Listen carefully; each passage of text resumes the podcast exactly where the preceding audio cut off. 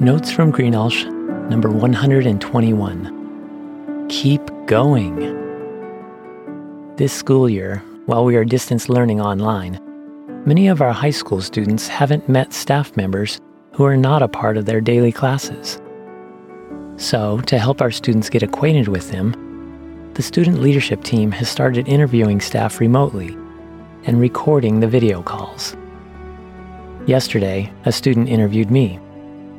She asked several probing questions. One that stuck with me is What do you think about often? In formulating my answer, I realized I spend a lot of time analyzing whether I'm pleasing God and helping people. I ask myself, Am I doing the right thing? Does it matter? Is it working? Could I be more effective? What could I do now to prepare for what's next? Am I too focused on tasks and not enough on relationships? What do I need to learn? And what do I need to change? During difficult and challenging times, like this pandemic, social unrest, moral decay, political division, natural disasters, international conflict, and economic uncertainty, I need to remind myself that because I trust and obey Jesus, my life is firmly founded on Him, the rock, and not on shifting sands of this world. I need to be encouraged that God is greater than my circumstances, and He is always working to bring everything together for good for those who love Him and are called according to His purpose. Maybe you're discouraged by all that's going on in your life. It's easy to be overwhelmed by circumstances, whether they are thrust upon you or whether they come as a result of your choices. I've learned and am still learning to walk by faith and not by sight. Here are six lessons I want to pass on to you. I hope they bless you. First, don't mistake your true goal. Obstacles are what you see when you take your eyes off the goal. When Jesus' disciples were in a boat at night, battling against the wind to cross a lake, Jesus came to them walking on the water. Some of the disciples were afraid of what seemed like a ghost. But Peter had enough faith to venture out of the boat when Jesus called him. Peter's goal was to be with Jesus. As long as he stayed focused on Jesus, he was fine. But as soon as he took his eyes off Jesus and feared for his life from the waves and the wind, he began to sink. He cried out, and Jesus saved him. Make God your goal above any other relationship, achievement, status, aspiration, or dream. Specifically, desire to bring glory to Him by becoming like Him and showing Him to others. That makes every other pursuit pale in comparison. Don't settle for less than what God has for you just because it's easier, more comfortable, or seems more pleasurable and fulfilling at the time. Second, don't expect it to be easy going. We live in a fallen world, and in general, people desire to please themselves before others. We're all broken and at times make mistakes and unwise choices, which adversely impact ourselves and others. Doing what's right many times is harder than embracing what's wrong or doing nothing.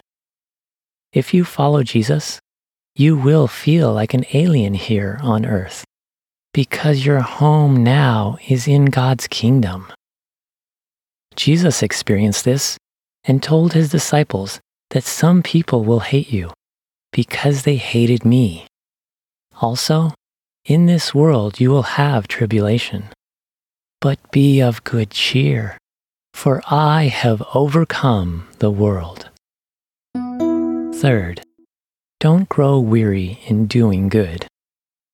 You are blessed to be a blessing. use your time, talents, and treasure for good. In the book of Romans, it says, Do not repay anyone evil for evil. Be careful to do what is right in the eyes of everyone. If it is possible, as far as it depends on you, live at peace with everyone. Do not be overcome by evil, but overcome evil with good. And in Galatians, it says, Do not be deceived. God cannot be mocked. A man reaps what he sows. Whoever sows to please their flesh, from the flesh will reap destruction. Whoever sows to please the Spirit, from the Spirit will reap eternal life. We don't do this very well on our own. We need God to help us.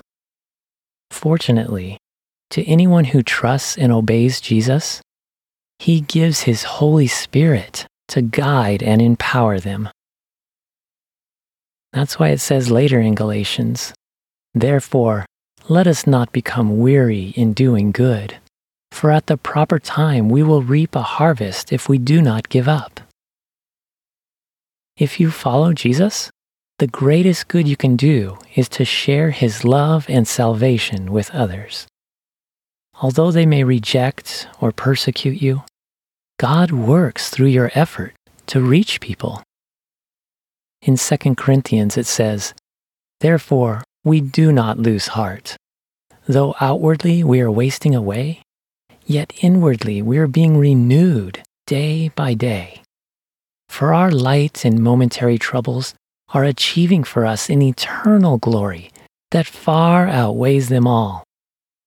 So we fix our eyes not on what is seen, but on what is unseen, since what is seen is temporary, but what is unseen is eternal. Fourth, don't be discouraged by disappointing results. If your identity and goals center around achievement, you will likely become unsatisfied because you didn't achieve them for some reason. Or you did, and now you're left wanting for something more. If your success and fulfillment center on relationships, people won't be able to consistently fill your needs. Fortunately, you can uniquely satisfy your desire to achieve and your longing to love and be loved by making God your goal. Growing in relationship with Him and following His lead as He works with you and through you to save others exceeds any other pursuit. Find your joy and peace in God and leave the results of your efforts to Him. This is important because sometimes you feel like the prophet Jeremiah who spent 40 years trying to get the nation of Israel to listen to God, but they refused. After Jeremiah died, Israel did turn back to God for a time, but he did not see those results. At the time of Jesus' crucifixion, if we were to evaluate the effectiveness of his ministry, it would seem like a failure. He performed some powerful miracles but the number of people who initially put their faith in him was small. All but one of his closest disciples deserted him. One denied him. One even betrayed him. Although innocent of any wrongdoing, he would be beaten beyond recognition, executed on a cursed cross alongside two thieves, while a murderer would go free instead of him. Not very successful. Yet, when we step forward just a few months after his crucifixion, we see glorious results because of Jesus' humble obedience and self sacrifice. God raised him from the dead, bringing forgiveness, salvation, restoration, and transforming power to anyone who trusts and obeys him. Jesus' followers would no longer cower in fear, but would become the greatest change agents for good that this world has ever seen. This supernatural impact has continued for over 2,000 years. Ever since Jesus' death and resurrection, billions of people have come to receive eternal life in God and will reign with him when he returns from heaven to consummate his kingdom on earth. Fifth, don't expect a continual emotional high. As you walk by faith with God, at times you will feel an emotional happiness and inspiration from encountering the greatness and closeness of God. As wonderful as this is, realize it will ebb and flow. You won't always have mountaintop experiences. Sometimes you'll feel like you're in a valley. Yet you can still have joy, contentment, confidence, hope, and steadfastness in journeying with God through all terrain. Peter wanted to stay at the Mount of Transfiguration, where Jesus previewed his divine glory. Instead, Jesus led Peter down the mountain to join him in ministering to others. Someone once said, You can be so heavenly minded that you're of no earthly good. And you can be so earthly minded that you're of no heavenly good. Strike a wise balance by finding your greatest pleasure in pleasing God and sharing Him with others.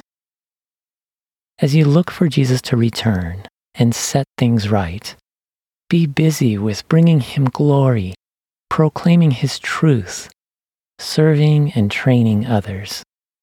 In the process, God will reveal more of Himself to you, prepare you for what He has next, and train you to become like Jesus. That's exciting and fulfilling. Finally, lesson six don't think you are alone. God is always near. If you turn to Him, you will experience the blessing of His presence and providence, as well as the support of fellow believers. Of course, that doesn't mean you will not experience difficulty. You certainly will, as we explained earlier. But God is with those who place their faith in Him. Countless people throughout the Bible and all of human history have experienced this. For instance, after winning a tremendous spiritual battle over the false prophets of Baal, the prophet Elijah feared wicked Queen Jezebel's threat to kill him. In addition, he felt alone, like he was the last person who desired to serve God. So, what was the point in living? God graciously affirmed him consoled him, and showed him that there were still 7,000 other faithful people in Israel. As Joshua led Israel into the Promised Land, where they would have to fight hostile foreign nations to reoccupy it, God assured him Be strong and courageous. Be careful to obey the law my servant Moses gave you. Do not turn from it to the right or the left, that you may be successful wherever you go. Keep this book of the law always on your lips. Meditate on it day and night, so that you may be careful to do everything written in it. Then you will be prosperous and successful. Have I not commanded you? Be strong and courageous. Do not be afraid. Do not be discouraged, for the Lord your God will be with you wherever you go when Shadrach, Meshach, and Abednego were thrown into a fiery furnace for refusing to worship King Nebuchadnezzar? God sent one like a son of God to join them and preserve them from any harm. In Psalm 23, David, the king of Israel, summarized well how God comes alongside and cares for the faithful. The Lord is my shepherd. I lack nothing. He makes me lie down in green pastures. He leads me beside quiet waters. He refreshes my soul. He guides me along the right paths for His name's sake. Even though I walk through the darkest valley, I will fear no evil, for you are with me. Your rod and your staff, they comfort me. Note that a shepherd's rod protects, and the staff supports, corrects, and guides. God promises to never leave or forsake those who trust and obey Him. He even gives His Holy Spirit to them as a helper, counselor, comforter, and trainer. So don't give up. Keep going. When you run into an obstacle, look to God for a way to go around it, over it, under it, or, if needed, through it. Then, one day at a time, confidently persevere as you rely on God. He is always faithful and victorious. In Psalms, it says, God is our refuge and strength, an ever present help in trouble. He says, Be still and know that I am God. I will be exalted among the nations, I will be exalted in the earth.